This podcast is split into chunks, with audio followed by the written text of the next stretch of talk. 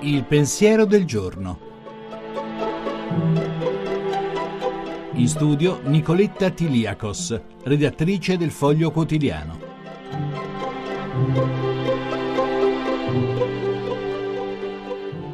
Nel monachesimo orientale la virtù dell'attenzione è quella che in un certo senso precede ed è condizione di tutte le altre. La studiosa ed esegeta Cristina Campo, che negli anni 70 scrisse una bellissima prefazione a un libro che raccoglieva i detti e i fatti dei padri del deserto, nota che la loro lezione può riassumersi in fondo così. Ogni errore umano, poetico, spirituale non è in essenza se non disattenzione. Scrive Cristina Campo.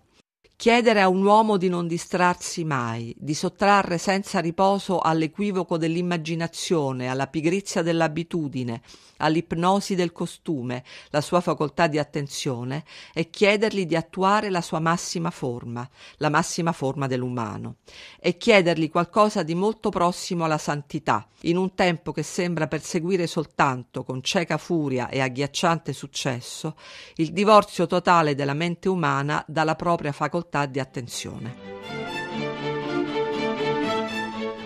La trasmissione si può riascoltare e scaricare in podcast dal sito pensierodelgiorno.rai.it.